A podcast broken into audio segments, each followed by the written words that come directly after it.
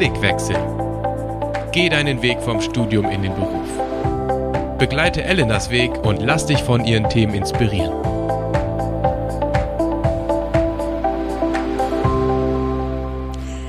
Blickwechsel Folge 9. Diesmal dreht sich alles um die großen Veränderungen, die mit so einem Job-Einstieg einhergehen können. Zum Beispiel dem Umzug in eine neue Stadt.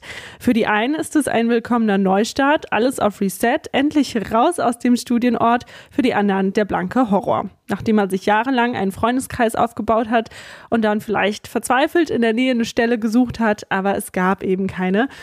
Und ja, mit so einem Ortswechsel, da hängen natürlich auch ganz viele Fragen zusammen. Zum Beispiel, hält man Kontakt zu den alten Freunden? Wenn ja, wie? Wie findet man neue Freunde? Vielleicht auch eine neue Gemeinde? All das werden wir heute besprechen und zwar mit jemandem, der das selbst erlebt hat.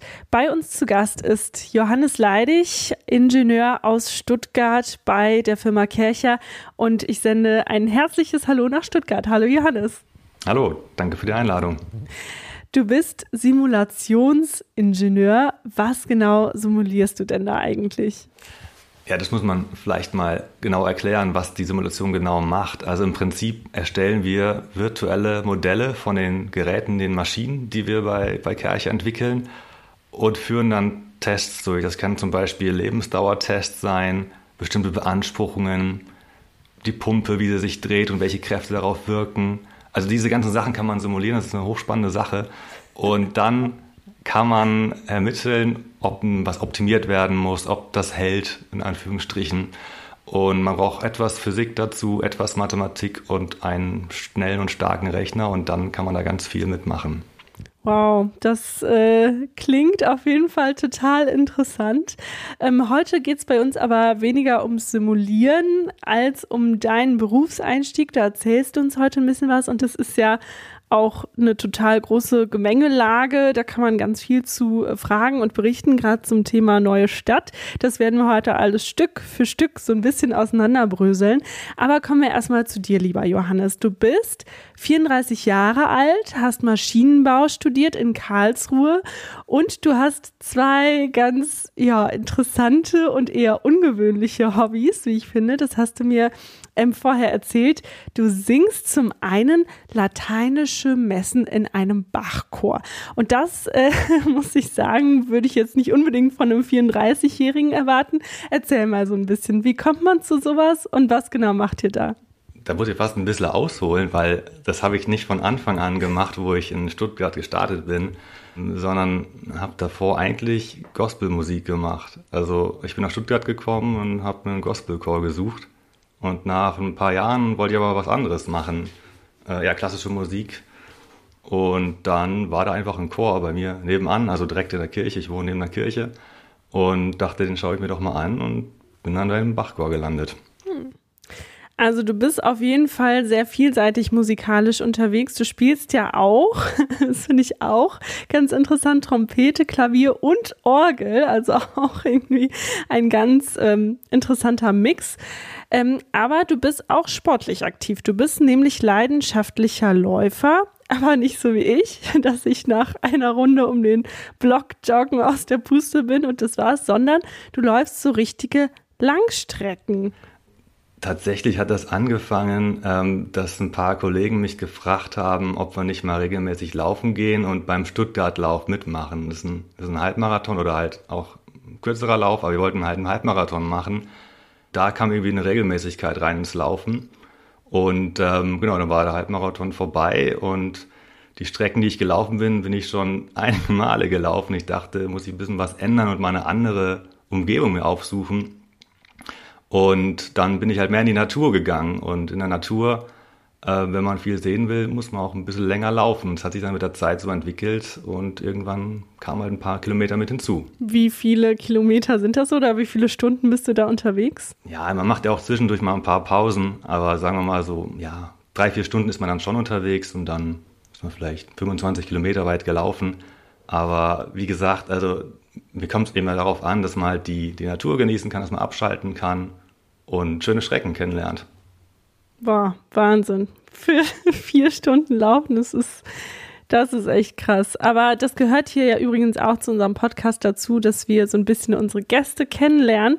Und deswegen ähm, habe ich noch 15 schnelle Fragen mitgebracht. Da geht es zum Teil um Entweder-Oder-Fragen. Und äh, dann steigen wir, wie besprochen, in unser Thema ein. Bist du bereit, Johannes? Bereit. Wenn du nicht Ingenieur geworden wärst, was dann? Physiker. Okay. Drei Dinge, die du an deinem Studium geliebt hast. Ähm, das zusammen lernen, die technischen Aufgaben zu lösen und die BIP. cool. Eine Sache, die du jetzt am Berufsleben liebst. Ich mag es jeden Tag eine neue Aufgabe und Abwechslung zu haben. Bist du denn Fraktion Tee oder Kaffee? Kaffee. Meer oder Berge? Berge. Jeans oder Jogginghose? Jeans. Nimmst du in deiner Firma den Aufzug oder die Treppe? Immer die Treppe. Ja, ich wusste, dass du das sagen würdest nach deinem Marathonläufen hier. Tatsächlich, wobei es geht meistens auch schneller. Ja. Ich nehme mir ein genau. Beispiel genau. an dir. Lieber viel Geld oder viel Freizeit? 50-50. Hm. Lieber in Präsenz im Büro oder Homeoffice? Präsenz im Büro. Kochen oder bestellen? Kochen. Anfangen oder aufhören? Anfangen. Herz oder Kopf? Kopf. Wie sieht ein perfekter Feierabend bei dir aus? Ich komme heim, gehe erstmal eine Runde laufen und treffe mich dann mit Freunden und gehe in einen schönen Biergarten und lasse den Abend ausklingen. Cool. Und als letzte Frage, Stuttgart ist eine Stadt, die Pünktchen, Pünktchen, Pünktchen. Die entdeckt werden will. Es gibt mehr, als man denkt. Das äh, hast du sehr schön gesagt. Äh, deswegen vielen Dank schon mal für das kleine Blitzquiz hier am Anfang unserer Folge. Jetzt sprechen wir mal darüber, wie du Stuttgart entdeckt hast, also wie Stuttgart zu deiner neuen Heimatstadt geworden ist. Du hast ja 2008 angefangen in Karlsruhe mit Maschinenbau, da hast du studiert und ähm, da warst du auch recht aktiv in der Hochschul-SMD. Nimm uns mal mit rein in diese Zeit, so kurz vor dem Übergang. Wie sah da so dein Leben aus? Äh, wo hast du gewohnt? Ähm, wie sehr warst du drin in diesem Studentenleben? Also tatsächlich habe ich die meiste Zeit oder eigentlich die ganze Zeit meines Studiums in einem Wohnheim gewohnt. Da gab es in Karlsruhe einige, so ein paar Blöcke, aber in dem, wo ich war, war es natürlich am coolsten. genau, da habe ich ein Zimmer gehabt und wir waren so 20 Leute auf der Etage und das war ich mein Zuhause während der Studienzeit. Und du hast schon recht gerne studiert, oder? Also so von dem, was du gerade so an Antworten gegeben hast? Ja, schon. Also muss auch schon sagen, vielleicht will ich es noch hinzufügen als vierte Antwort ähm, so die Kommilitonen und so die Gemeinschaft und der Zusammenhalt so im Semester, das war auch schon, schon was Besonderes. Also wenn wir gelernt haben, haben wir es in der Regel zusammen gemacht. Also jetzt nicht immer die Köpfe zusammengesteckt, aber wir haben uns zum Beispiel in der BIP verabredet und haben da dann gelernt. Und das verbinde ich halt schon mit dem Studium, diese Zeit, wo man halt gemeinsam das gemacht hat. Hm. 2014 hast du ja dann deinen Masterabschluss gemacht. Mhm. Und dann bist du nach Stuttgart für deinen ersten Job gegangen. War das denn eine freiwillige Entscheidung oder hast du das vorher schon dir überlegt gehabt, dass du gerne in eine andere Stadt gehen möchtest? Also tatsächlich, also wenn es im Karlsruhe was gegeben hätte, hätte ich mir auch vorstellen können, da zu bleiben. Aber es war schon absehbar, dass es da für Ingenieure schon was gibt, aber die interessanten Jobs doch eher im Stuttgarter Umfeld wegen Automobil und so weiter, Tüftler und sowas. Also da Deswegen habe ich mich innerlich schon darauf eingestellt, dass ich ja woanders hingehe. Und du bist dann sozusagen aus dem Wohnheim ausgezogen und bist aber in eine WG gezogen, also nicht in eine eigene Wohnung ganz alleine. War das denn so eine bewusste Entscheidung? Schon ein Stück weit. Also ähm, im Wohnheim hatten wir ja schon immer Leute da und man unternimmt was, man ja, isst zusammen Abend und so weiter. Und in dem Moment dachte ich, mache ich den Übergang etwas schrittweise und nicht, also ich wusste nicht, wie es ist, wenn man jetzt halt allein wohnt und dachte, ähm, ist vielleicht gut, wenn man eine WG halt macht. Und was ganz gut war, ist, dass ähm, ein Kommilitone von mir auch nach Stuttgart gezogen ist, zu dem gleichen Zeitpunkt. und wir dann schon mal zu zweit waren und ähm, gesagt haben, es wäre doch was, wenn wir da eine WG gründen. Und so ist es dann dazu gekommen. Ja, voll cool. Also dann warst du ja gar nicht so allein in der ersten Zeit vor allen Dingen auch. Wohnt ihr jetzt noch zusammen? Äh, tatsächlich nicht mehr, nee. Also hat gewechselt, mm, aber er wohnt noch in Stuttgart. Also man kann sich noch oft das sehen. Und du hast jetzt einen neuen WG-Mitbewohner, oder? Genau, richtig. Ach. Äh, und ich finde es eine ganz praktische Größe, so eine Zweier-WG. Muss man ein bisschen Glück haben mit der Wohnung. Also vor allem in Stuttgart, da eine zu finden, war auch SMD wieder im Spiel. Äh, vielleicht nochmal als, als Tipp, es geht ja auch darum, wenn man neue Stadt findet, nicht überall findet man gut eine Wohnung, wie zum Beispiel in Stuttgart oder vielleicht wie in anderen Städten auch. Es war so, das war noch, ich glaube, da habe ich noch in Karlsruhe gewohnt und dann gab es einen Geburtstag und ähm, ich habe einfach mal so einen Raum geworfen, ich suche eine Wohnung. Ich wusste damals schon, dass ich in Winnenden arbeiten werde und ähm, die irgendwo zwischen Winnenden und Stuttgart ist. Hat da jemand eine? Ich habe aber nicht damit gerechnet, dass da jemand eine hat und dann hat tatsächlich eine, eine Freundin aus der SND gesagt, ja doch, Moment, da kenne ich jemanden und hat dann gesagt, ja, könnte man nachfragen und so ist es dann dazu gekommen. Und ähm, war ich auch ganz happy darüber. Also so ein bisschen Zufall oder Fügung oder Schicksal. Ja. Auf jeden Fall war es ganz schön praktisch. Aber noch mal kurz zu diesem WG-Ding. Ich meine, viele ziehen ja dann erstmal in so ihre erste eigene Wohnung. Hättest du das auch gemacht oder war das so eine Bedingung irgendwie, dass du lieber in eine WG ziehst? Also wahrscheinlich, wenn sich nichts anderes ergeben hätte, dann wahrscheinlich schon. Aber für mich war es auch so eine Chance. Ja, in der WG hat man gleich schon Connections und kann dann gleich wo anknüpfen. Und äh, tatsächlich war das dann auch so die Intention dahinter, dass man in eine neue Stadt kommt, dass man schon mal ein paar Leute kennt, zumindest in der Wohnung oder in der WG sozusagen.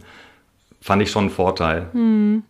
Ja, bei mir war das eher beim Studium so, als ich dann an meinen Studienort gezogen bin und in eine WG gegangen bin. Da hatte ich auch erst das Gefühl, so richtig anzukommen in der Stadt. Auch so sozial und selbst wenn man dann tagsüber mit keinem gesprochen hat an der Uni, weil man am Anfang noch nicht so viele kannte, dann wurde man zumindest irgendwie abends oder nachmittags aufgefangen von den WG-Kommilitonen oder so.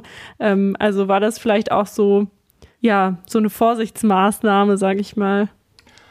Ja, und man kennt dann halt schon jemanden und kann vielleicht dann zusammen irgendwie äh, wohin gehen. Also tatsächlich hat es auch in dem Fall ganz gut gepasst, dass er auch Maschinenbau studiert hat und auch was ähnliches gemacht hat. Und dann sind wir halt mal zusammen zu irgendwelchen Abenden vom VDI gegangen, Verein Deutsche Ingenieure. Und äh, man will ja auch ein bisschen in der Berufscommunity ankommen. Da war das dann auch ganz hilfreich, dass man das dann zusammen dann mal gemacht hat oder zumindest irgendwo sich verabredet dann hat kann ich auf jeden Fall verstehen, dass, dass man da nicht allein erstmal wohin zieht. Ähm, aber dann ist es ja trotzdem so, dass man sich in so einer Stadt vielleicht am Anfang auch ein bisschen fremd fühlt. Also man weiß jetzt gar nicht, wann kommt der Bus oder so oder weiß nicht, man kennt sich vielleicht auch noch gar nicht so aus in seiner Nachbarschaft. Was hast du denn am Anfang gemacht, um Stuttgart so ein bisschen zu erobern oder wie du gesagt hast, es ist eine Stadt, die man erkunden will. Äh, wie hast du dein neues Revier so erschlossen? Also erstmal war es für mich eine große Umstellung, was heißt eine Umstellung, aber ich habe mich anders fortbewegt. Ich habe mich mit der Bahn und nicht mehr mit dem Rad fortbewegt und habe dann ja erstmal versucht, wie komme ich denn von A nach B ganz geschickt. Also ich wohne schon relativ zentral, aber habe erstmal geguckt, okay, wo sind hier die die Haltestellen und so weiter, weil wenn man sich mal in der Stadt trifft, dann muss man irgendwie schnell hinkommen und so. Erstmal habe ich geschaut, dass, also ich habe schon im Studium dann im letzten Semester im Chor gesungen, dass ich da halt irgendwie dran anknüpfe und mir dann Chor suche, also Hobbys, wo finde ich da jemanden oder einen Chor, wo ich gerne mitsinge. Das war so das Erste. Äh, das Zweite war natürlich auch eine Gemeinde, also wo gehe ich sonntags hin, in Gottesdienst und wo finde ich eine Gemeinde, die, ja, wo ich gern Teil bin und mich mich rein investiere. Und ähm, das dritte war auch ein Stück weit so im Haus, also die Leute kennenzulernen. Also wir haben so ein ja, Familienhaus oder wie viele Parteien wohnen? Ich glaube 20 Parteien ungefähr. Und wir wohnen halt im EG und ähm, ist der Weg relativ kurz vom Eingangstür bis zur Wohnung. Und da haben wir halt auch versucht, die Leute im Haus etwas kennenzulernen. Hast du dann immer, wenn die vorbeikamen, die Tür aufgerissen und gesagt, hallo, ich bin der neue Nachbar, oder? Nee, tatsächlich nicht. Aber wir haben uns dann überlegt, wäre doch mal ganz schön, wenn wir alle mal zusammenkommen. Also wir haben ein relativ großes Wohnzimmer dass wir eine Weihnachtsfeier machen und die Leute aus dem Haus einladen und haben das dann wirklich ganz klassisch gemacht, haben Einladungsbriefe geschickt und haben dann einfach die in den Briefkästen verteilt. Und tatsächlich sind dann einige gekommen, wir waren dann, haben eine Bierbänke aufgebaut im Wohnzimmer und waren dann so acht Leute. Und das äh, Schöne ist, dass daraus auch Freundschaften entstanden sind, die jetzt heute immer noch halten und auch noch im Haus wohnen. Das war so eine Sache, wo ich sage, das hat schon geholfen, hier anzukommen. Also einfach mal die Leute um einen herum wahrzunehmen und einzuladen. Ja, das ist auf jeden Fall eine coole Aktion. Ne? Also ich bin ja auch im Februar, glaube ich, umgezogen. Und wir haben das am Anfang irgendwie ein bisschen verpasst, äh, diese Initiative. Und seitdem ist das aber natürlich auch immer komisch, wenn man sich begegnet, aber noch nicht so richtig kennt. Und ähm, ich glaube, irgendwann ähm, laden wir die auch mal zu uns ein.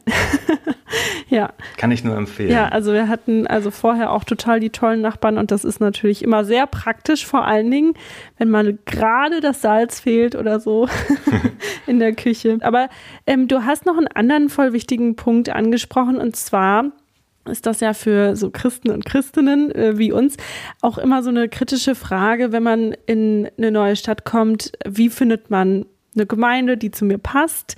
Und es ist ja auch irgendwie keine Gemeinde dann so hundertprozentig vielleicht wie die, die man in seinem Studienort oder in seinem Heimatort hatte. Wie war das bei dir? Hast du da lang gesucht? Du hast ja gesagt, du hast mit, mit einem Chor angefangen. Hm, also tatsächlich habe ich schon ein Weilchen gesucht und würde vielleicht rückblickend sagen, ähm, man muss sich nicht so viel Zeit lassen, wobei das immer einfach gesagt ist als dann getan. Wie lange ist dann ein Weilchen? Ja, vielleicht oder anderthalb. Mhm. Ähm, okay. Also es ist auch so, in Stuttgart gibt es sehr viele Gemeinden und man kann da wirklich ein Jahr dran verbringen, jedes zweite Wochenende woanders hinzugehen. Aber so kommt man, glaube ich, nicht wirklich vorwärts, denn ich glaube nicht, dass es eine Gemeinde gibt, wo alles irgendwie passt. Und ähm, ich war tatsächlich auch in einer Gemeinde etwas länger, bin regelmäßig hingegangen, habe da auch einen Kennenlernkurs da mitgemacht ähm, und auch Leute kennengelernt und kenne immer noch Leute, die dort auch hingehen. Habe dann aber für mich gemerkt, dass es nicht ganz so passt, dass da auch ja zum Teil ein bisschen frommer Leistungsdruck geherrscht hat und dann gesagt hat, okay, nee, ich, ich gehe eine hin, wo ich auch gerne Leute einlade. Also das war mir auch wichtig, dass ich auch Freunde einladen kann, vielleicht Arbeitskollegen, die jetzt nicht glauben, Mhm. Genau, und so bin ich zu der jetzigen Gemeinde gekommen, wobei da auch der Gospelchor mit zu tun hat, weil der dort auch herkommt. Und ähm, was mir auch wichtig war, auch, dass ich da mitmachen kann, in meinem Fall auch dann Musik, also mit der Kirchenmusik zum Beispiel, dann mich einbringen kann. Mhm. Genau, das hatte ich jetzt gefragt. Also was waren so deine Kriterien sozusagen, nach denen du vielleicht auch am Anfang dieses Gemeindehopping bewertet hast? Also dir war auf jeden Fall wichtig mitzumachen und Leute mitzubringen. Gab es noch so Kriterien, die dir wichtig waren?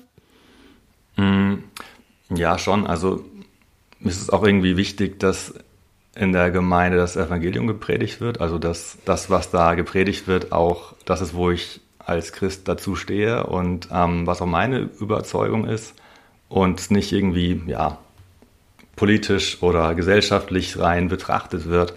Und ähm, genau, das fand ich, fand ich wichtig und auch, dass es ein Gottesdienst ist mit, mit Predigt und Musik, wo man auftanken kann und Gemeinschaft erleben kann und ähm, auch mhm. gestärkt wieder herausgeht für die ja. Arbeitswoche. Ja, voll spannend. Bei mir ist es gerade auch noch so voll die Baustelle. Also ich habe zwar jetzt eine Gemeinde, wo ich hingehe, aber ich finde schon, gar nicht so einfach, so die Frage, wie krass muss man sich wohlfühlen, was ja auch dann immer so ein bisschen die Gefahr ist, dass man alles vergleicht mit Gemeinden, die man irgendwie schon kennt oder so und denkt, ah, ob ich hier so richtig bin. Aber manchmal ist es ja auch, dass Gott einen in eine Gemeinde beruft vielleicht und mhm. man auch so eine Gemeinde für sich erstmal lieb gewinnen muss oder sich dran gewöhnen muss. Also da bin ich auch noch auf dem Weg. Aber ähm, finde es voll cool, dass du da was gefunden hast, auch was zu dir passt. Und es hat dir geholfen, mitzumachen. Du hast dann aber auch mitgearbeitet. Also du hast im Chor gesungen, hast dich engagiert, aber du hast auch da so richtig ausgeholfen, oder? Ja, tatsächlich. Also ausgeholfen.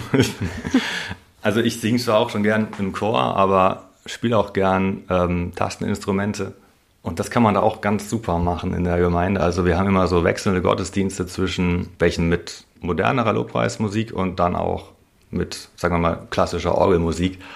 Und beides mag ich. Genau, ab und zu mal spiele ich eine Orgel, mache Orgelvertretung oder bin auch dann andererseits im Musikteam mit dabei und spiele ein Klavier. Und das finde ich eine, eine super Sache.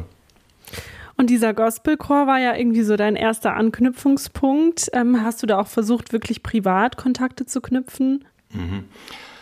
Also tatsächlich ist der Chor so, dass man da super einladen kann. Also einerseits zu den Konzerten auch, aber auch zum Mitsingen, weil man muss eigentlich nichts mitbringen, außer Spaß am Singen. Und tatsächlich sind auch so dann einige Freunde dazugekommen. Das war in der Hinsicht ganz, ganz, ganz hilfreich. Das wäre nämlich jetzt so das nächste Thema, an das ich so gedacht habe. Bei mir ist es ja gar nicht so äh, akut, weil ich selber jetzt für den Job gar nicht umgezogen bin, sondern ich pendel ja nach Köln. Aber wenn man umzieht, dann sind ja Freundschaften auch oft so ein Thema. Also, dass man erstmal versucht, sich so ein soziales Netzwerk aufzubauen. Aber man hat ja auch noch so zu Hause vielleicht seine verschiedenen Freundeskreise. Also, ich weiß nicht, von Schule, von Uni, von Gemeinde.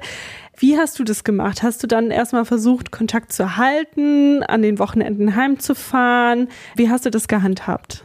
Ja, also tatsächlich war das zu Hause, zu Hause in Hannover, das war dann immer ein bisschen weit, dahin zu fahren.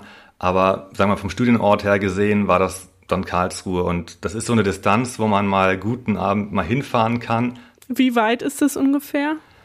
Ja, also von ja, einer Viertelstunde ungefähr braucht man von, von hier eine dorthin. Eine Viertelstunde. Für einen, für einen Weg, genau. Okay, das ist schon weit. Ist schon ein bisschen was, aber auch so, dass man da durchaus hinkommt.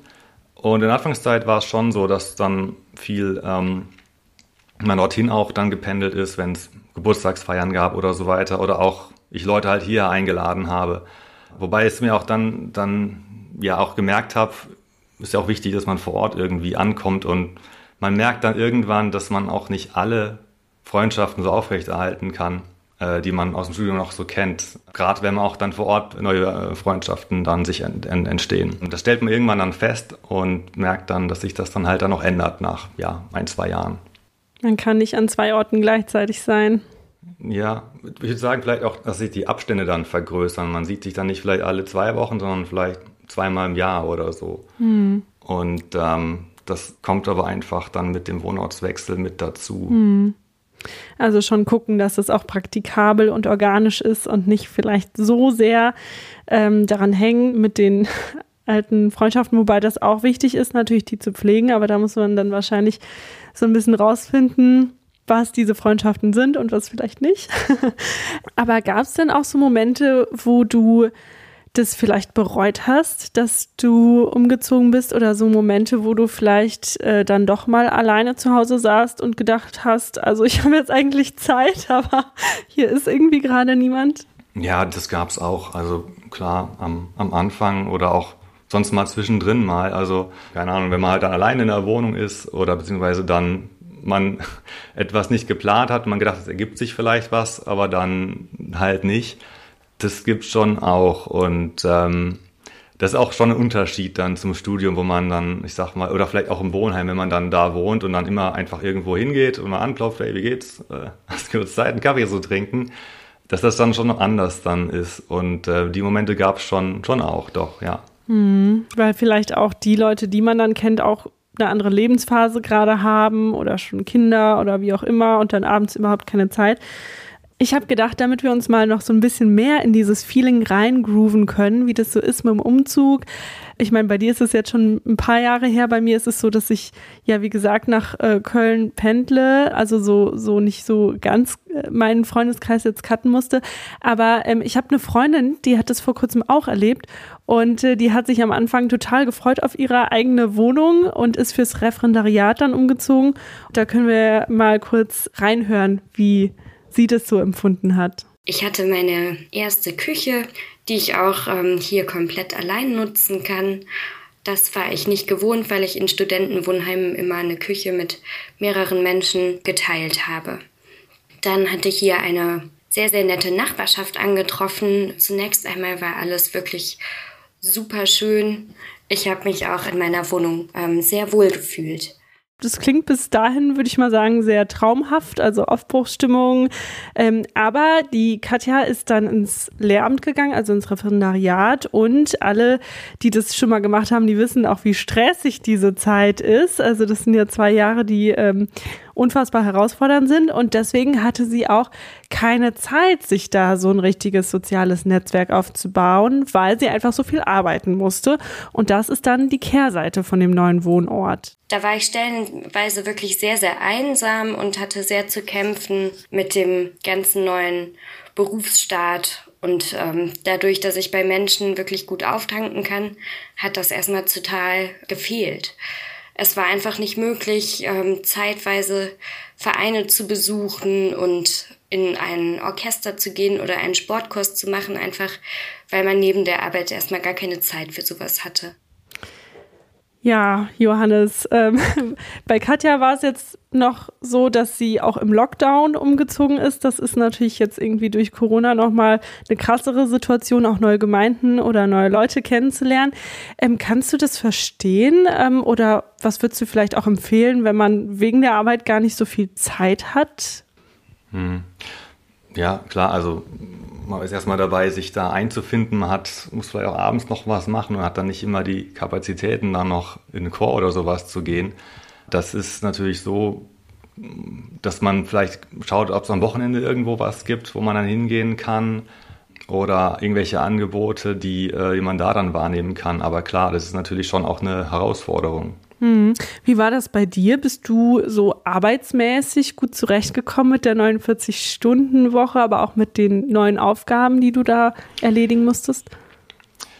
Also, das war zum Glück ganz gut so. Also, wir müssen nicht am Wochenende erreichbar sein, auch wenig reisen, zumindest in der Anfangszeit war das bei mir so ich hatte auch gar keinen Laptop, dass ich die Arbeit mir nicht heimnehmen konnte. Das ist natürlich sehr praktisch.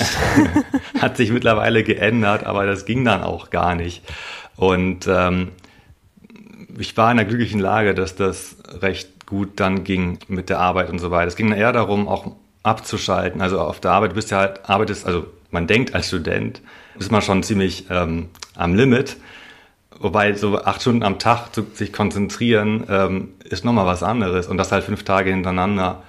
Und da merkt man nochmal, dass das schon echt eine Umstellung ist und man beschäftigt sich auch mit Themen oder man denkt nochmal Probleme durch. Und dann war ja so die Herausforderung, wie finde ich für mich gute Routinen, um dann auch abzuschalten und nicht an die Arbeit zu denken, auch wenn jetzt meinetwegen der PC dort steht und da war halt ein Ding für mich halt das mit dem Laufen, mit dem Sport oder mit dem Singen oder auch einfach dann Leute zu treffen. Und ähm, ich glaube, das ist schon auch was, was man für sich selber herausfinden muss, was da funktioniert und äh, was einem gut tut. Ja, so ein Laptop zu Hause ist auf jeden Fall echt die Gefahr, dass man so langsam zum Workaholic mutiert. Also ich könnte auch, glaube ich, äh, nach der Arbeit in meinem Feierabend immer noch Mails checken oder äh, die Reichweiten von den Posts oder so mir angucken. Also mir fällt das auch echt super schwer, aber du hast recht, man braucht da echt einen Ausgleich. Ähm, ist denn die Arbeit für dich so ein Ort gewesen, wo du vielleicht auch soziale Kontakte aufbauen konntest? Also wie hast du das wahrgenommen mit deinen Kollegen, Kolleginnen? Mhm. Also tatsächlich ist es so, dass wir da schon auch ein recht junges Team waren. Also die Leute sind alle so in meinem Alter dort ähm, bei der Arbeit und auch damals wie jetzt auch ähm, gewesen und wir es schon auch immer wichtig fanden, dass wir halt zusammen auch Dinge machen, also im Arbeitsalltag, also dann, keine Ahnung, um Mittag, Viertel vor zwölf gehen wir zum Beispiel zusammen in die Kantine und nicht jeder einzeln für sich oder so. Ähm, oder man macht halt dann zusammen eine Kaffeepause oder nach dem Essen steht man auch um den Tisch herum. Das waren so die, die Dinge, wo wir, ähm, sagen wir, auf der Arbeit soziale Kontakte so gepflegt haben, wo man jetzt auch dann merkt, so, das waren so Sachen, die auch jetzt vor allem in der Corona-Zeit total gefehlt haben, so dieser Austausch da. Und, ähm, oder auch sich mal mit Leuten zu verabreden, die man irgendwo vielleicht mal kennt vor einer Arbeit und sagen, lassen Sie mal zusammen essen gehen und dann auch mal über die Gruppe hinaus oder die Abteilung hinaus mit Leuten in Kontakt zu kommen. Hm. Ja, das finde ich einen spannenden Punkt. Also ich bin ja jetzt seit acht Monaten, äh, mache ich ja das Volo in Köln und ich verstehe mich echt mit den meisten super gut. Also äh, die sind total nett, aber so privat geht da jetzt noch nicht wirklich was. Also das kann vielleicht auch daran liegen, dass ich nach Köln pendel, aber ich habe auch eine Kollegin, die ist extra nach Köln gezogen wegen des Jobs und ich glaube, der ist auch nicht anders. Ähm, für sie war es auch echt super schwer, da Fuß zu fassen und deswegen ist jetzt meine Frage so, sind Kollegen, Kolleginnen so prädestiniert überhaupt für Freundschaften oder sollte man da lieber berufliches und privates trennen? Also wenn du sagst, du triffst auch mal Leute von der Arbeit, kommst du da manchmal in so einen Konflikt oder schließt sich das überhaupt nicht aus? Hm. Also tatsächlich ist es so, dass ähm, wir jetzt also direkt als Kollegen privat mal was machen. Wir gehen zum Beispiel in den Biergarten oder treffen uns mal äh, so äh, nach dem Feierabend. Und man jetzt eher in der Arbeitszeit oder im Rahmen, dass man zum Beispiel mittags dann läuft oder sowas dann halt macht, aber tatsächlich so diese Kontakte komplett außerhalb von der Freizeit eher weniger sind, aber schon auch jetzt dann mehr so kommen, dass ein Kollege irgendwie Geburtstag feiert und dann lädt er welche ein. Also das, das gibt schon auch ja, ich habe ja übrigens auch im Juli Geburtstag und ich habe letztens auch meine Einladungen verschickt. Ähm, ich finde das mega komisch, zum allerersten Mal, also dann auch zu überlegen, lädt man jetzt jemanden ein von den neuen Kollegen oder nicht. Ähm, das ist ja auch immer so ein Zeichen von, hey, ich finde dich ganz sympathisch. Vielleicht äh, wollen wir zusammen abhängen, willst du zu meinem Geburtstag kommen? Das ist ja schon nochmal irgendwie so ein, so ein Schritt, der ein bisschen enger ist auch, ne? Mhm. Ja, tatsächlich. Also ähm, da muss man irgendwie abwägen, wo man sich auch mit gut fühlt und wo man auch sagt, okay, das passt jetzt irgendwie. Ähm, ich habe es tatsächlich noch, noch nicht gemacht. Also was wir aber machen, was ich auch wichtig finde, also dass wir auch dann, keine Ahnung, wenn jemand Geburtstag hat, der bringt dann einen Kuchen mit. Das ist bei uns immer ganz wichtig. Und dass man halt dann zumindest zusammensteht und so das in dem Rahmen dann so, so feiert. Zum Teil auch habe ich mal von jemandem gehört, der hat einen Kollegen zu seiner Hochzeit sogar eingeladen, ähm, was ich auch echt, ähm, ja, echt cool finde. Also ich meine, das ist voll der krasse Unterschied, ne? Weil du bist an der Uni und da ist völlig klar, dass du mit den Leuten, wo du in der Bib bist und lernst und isst, dass das, dass du automatisch dir zum Beispiel auf die Hochzeit einlädst, wenn du eng mit denen bist. Aber auf der Arbeit ist das irgendwie schon nochmal anders. Also da herrscht eine andere Distanz, finde ich. Sowas Professionelles, Pseudoprofessionelles. Bei uns war es auch so, jetzt vor allem in der Corona-Zeit, man hat auch schon mehr so telefoniert und mehr so was so private Sachen dann, dann gesprochen und so weiter. Oder neulich war ich mal mit einem Kollegen auf der Dienstreise, dann sind wir zusammen Trail laufen gegangen und so. Das, das, das dann schon so eher. Aber tatsächlich, ähm, man kann auch echt gut zusammenarbeiten und ist nicht praktisch auch in der Freizeit auch noch äh, Best, Best Buddy. Also ich glaube, das muss gar nicht immer so dann, mhm. dann sein. Also das ist so meine, meine Erfahrung. Vielleicht will man sich ja auch irgendwann gar nicht mehr sehen am Tag. Vielleicht auch das, vielleicht reicht es noch acht Stunden am Tag. Ja, aber also eher, du meinst, man kann eher draußen was trinken gehen, als dass man sich vielleicht auch zu Hause zu sich einlädt, weil ähm, das schaffen dann wirklich nur die richtig ähm, prädestinierten, besonderen Kollegen. Und äh, du hast dann aber auch gezielt noch nach Christen gesucht. Also das war dir schon ein Anliegen, oder? Mhm. Ja, also ich war tatsächlich während meines gesamten Studiums äh, in der SMD. Hat man alle zwei Wochen Großgruppentreffen, alle zwei Wochen Hauskreis und viele trifft man auch so auf dem Campus oder sind direkte Kommilitonen, besucht Vorlesungen, macht Übungsblätter zusammen tauscht sich aus, trifft sich zum Mittagessen und, und dann ist man im Beruf und hat man das alles nicht mehr. Also dann hat man rein acht Stunden am Tag arbeitet man und abends muss man sich auch ein bisschen erholen. Und an den Wochenenden hast auch nicht die. Macht man seinen Haushalt. genau. muss man das halt machen, was man unter der Woche nicht äh, geschafft bekommt.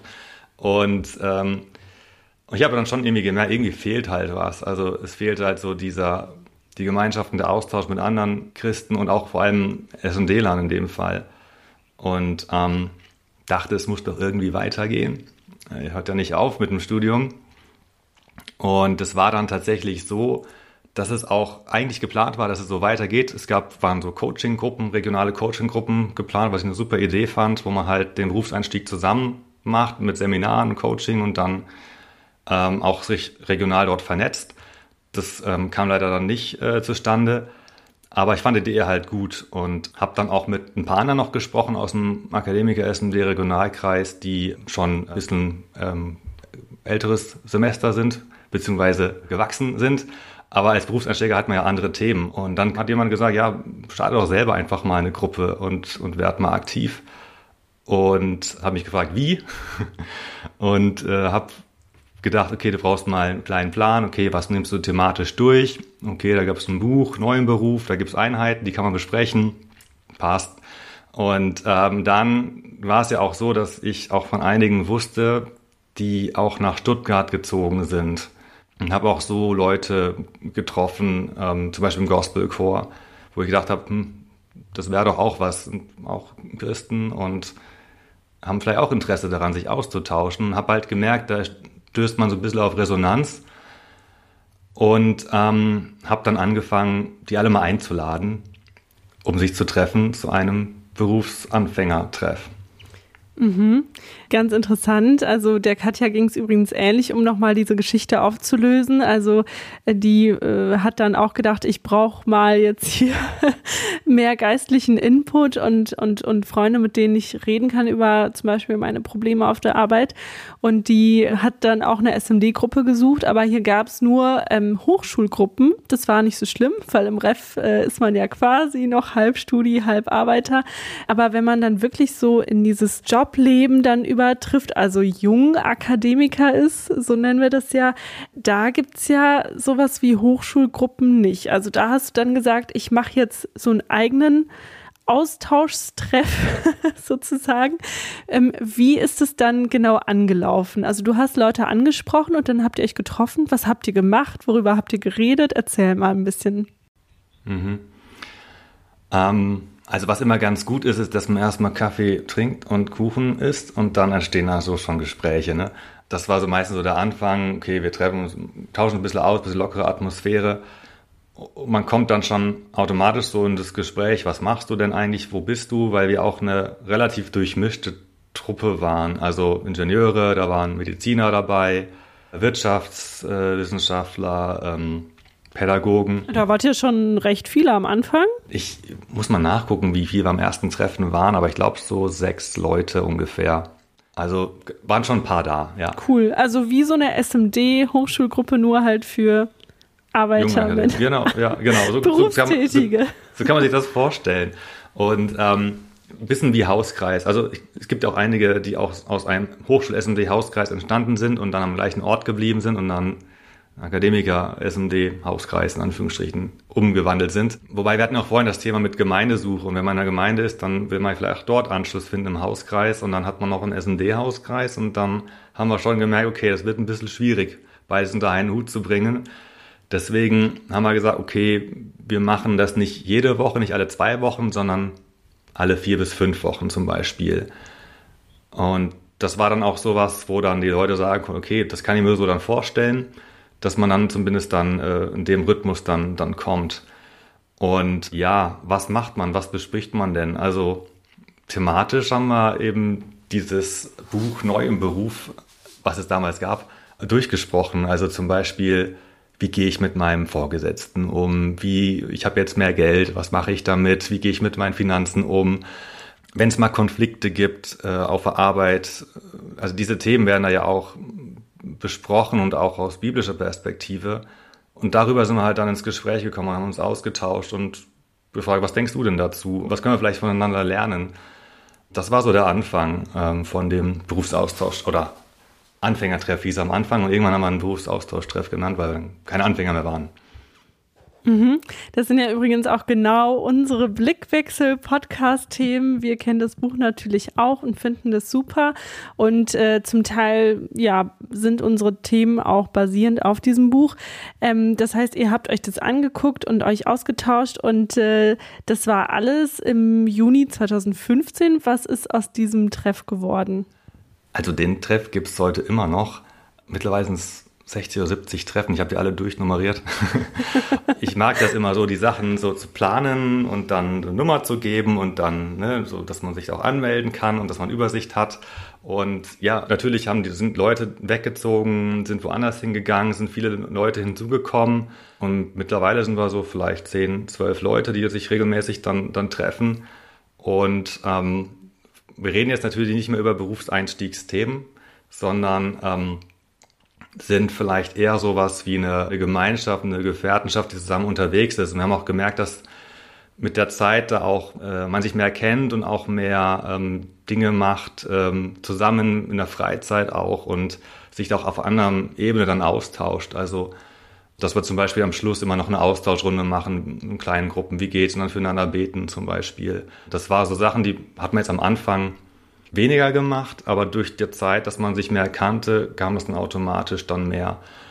Und ähm, genau, was machen wir denn? Also natürlich rausgehen, Freizeitaktionen, einfach so Gemeinschaft haben, aber auch ähm, ja, ein Impuls, jemand bereitet mal einen Impuls vor.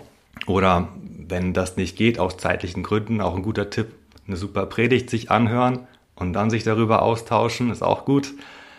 Ja, neulich haben wir einen Workshop gemacht, ähm, wo wir eine Referentin eingeladen hatten über das Thema Meditation und Gebet. Genau, also so ein Special, sage ich jetzt mal, äh, gemacht. Ja, klingt wie Hochschul-SMD für Erwachsene. Nein, klingt total cool, ehrlich. Also ich würde da total gerne vorbeikommen. Ich habe jetzt in meiner Nähe noch gar nicht äh, gehört, dass es was gibt. Und ehrlich gesagt, ich treffe jetzt auch den ersten Menschen, der sowas mal organisiert hat. Also das hat dann alles bei dir zu Hause stattgefunden oder wo habt ihr euch getroffen? Mhm. Ja, ist vielleicht noch ein ganz guter Punkt. Also am Anfang ähm, haben wir das wirklich daheim gemacht und immer so reihum. Also wirklich daheim im Wohnzimmer. Es ging auch ganz gut eine Zeit lang, nur wenn man halt dann zehn Leute wird, dann ist das ein bisschen eng und vor allem, weiß nicht, ob man so viele Stühle dann noch hat. Und ähm, mittlerweile treffen wir uns in Räumlichkeiten bei uns in der Kirchengemeinde, wo ich auch ganz froh bin, dass wir das auch dürfen und machen können, die Möglichkeit dort haben. Auch recht zentral gelegen und ähm, sind dort dann praktisch dann in den Son Sonntagnachmittagen zum BAT. BAT ist dann die Abkürzung für Berufsaustauschstreff. Berufsaustauschtreff, genau. Ja, voll cool. Was mache ich jetzt, wenn ich die Idee total cool finde, aber jetzt vielleicht gar nicht so viele Christen in der Nähe kenne, aber eigentlich total Lust hätte auf so einen jungen Akademiker-Treff oder auf so einen Berufsanfänger-Treff. Äh, was mache ich dann? Hm. Ja, also wenn ich mal überlege, wie ich das gemacht habe, also ich habe erstmal Ausschau gehalten nach Leuten, wo ich denke, die könnte das interessieren. Einfach mal gefragt, ich habe die Idee, so einen Treff zu gründen. Würdest du sowas kommen? Hättest du Lust dazu? Und dann habe ich schon mit der Zeit gemerkt, ja, das, okay, gibt eins, zwei, drei, vier Leute. Ähm, habe dann die Adressen gesammelt, eine Doodle-Umfrage gemacht und äh, eine Einladung geschickt, kommt zu mir rum. Ich habe Kaffee und Kuchen und dann eingeladen und äh, mal so besprochen. Wir haben erstmal gesagt, wir machen mal so, ich glaube, drei oder vier Treffen, also so ein bisschen befristet das Ganze. Und dann gucken wir mal, wo wir rauskommen. Also wie das denn so ist, ob wir gut miteinander auskommen, ob, ob das irgendwas ist, wo wir sagen, das hilft mir irgendwie weiter oder das ist, ist gut, so eine Gemeinschaft zu haben. Und ähm, dann haben wir uns, genau, gesagt, wir einigen uns auf den Modus, also alle vier bis fünf Wochen. Und ähm, hat das dann, dann hat es so weiter, ist das dann so weitergegangen. Mhm. Ja. Voll spannend. Also ich meine, der Erfolg gibt dir ja recht, sozusagen in dem Falle. Ähm, das heißt, das kann jeder machen. Da gibt es kein Siegel, kein Patent drauf. Man kann sich sozusagen einfach eine Gruppe suchen und diesen, diesen Treff auch selber gründen. Würdest du sagen, man braucht dafür eine super extrovertierte Persönlichkeit oder man muss da irgendwie was mitbringen, weil viele denken sich wahrscheinlich jetzt, ja, schön, dass du es geschafft hast. Ich, äh, ich glaube, mir ist es zu groß, die Aufgabe. Ja, also ich habe da auch gar nicht irgendwie so, so, so groß so gedacht, sondern ich dachte, ich bringe einfach Leute zusammen, die SMD-Background haben und sich gerne über Glaube und Beruf austauschen möchten.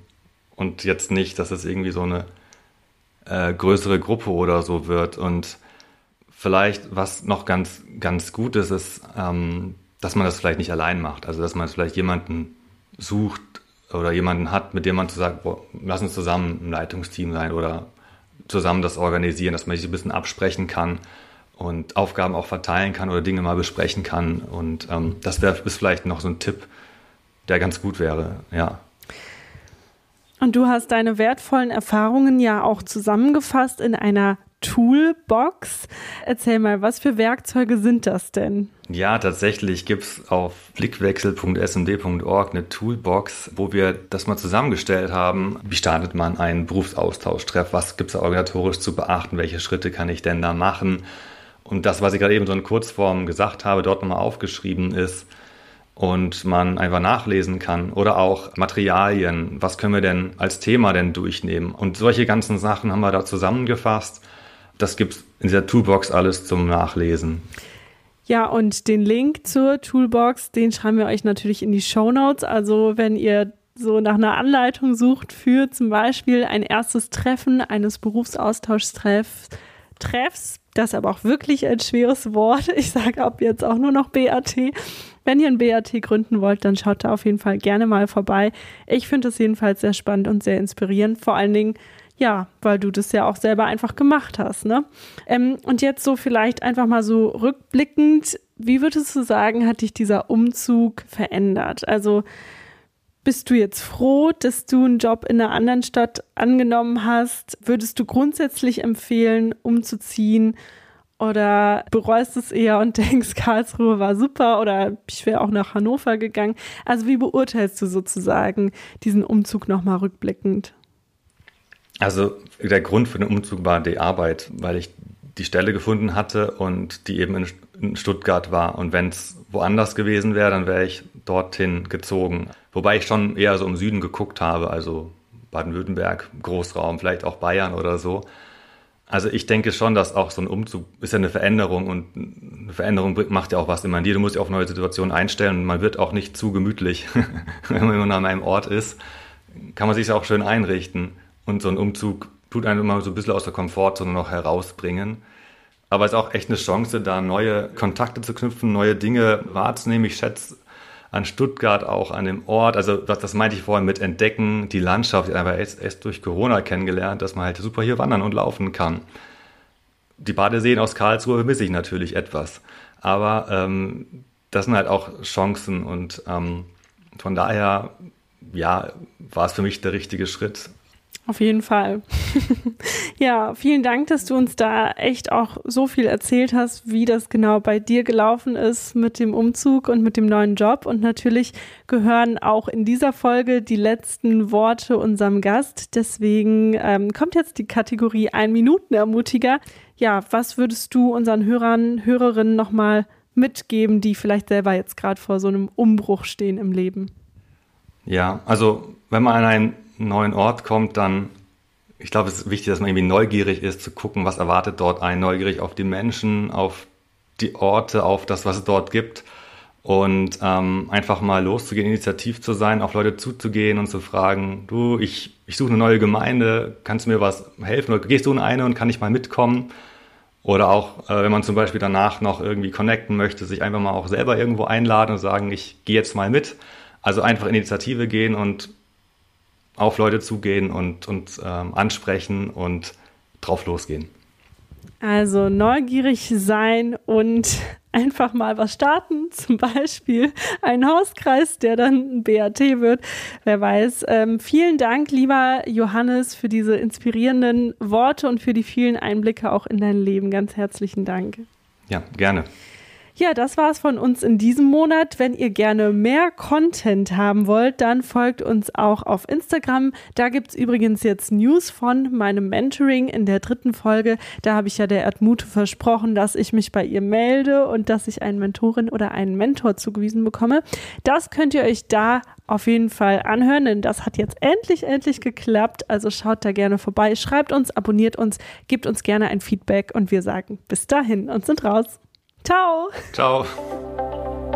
Blickwechsel. Ein Podcast der Hochschul- und Akademiker SMD. Jeden zweiten Sonntag im Monat eine neue Folge rund ums Thema Berufseinstieg. Blickwechsel.smd.org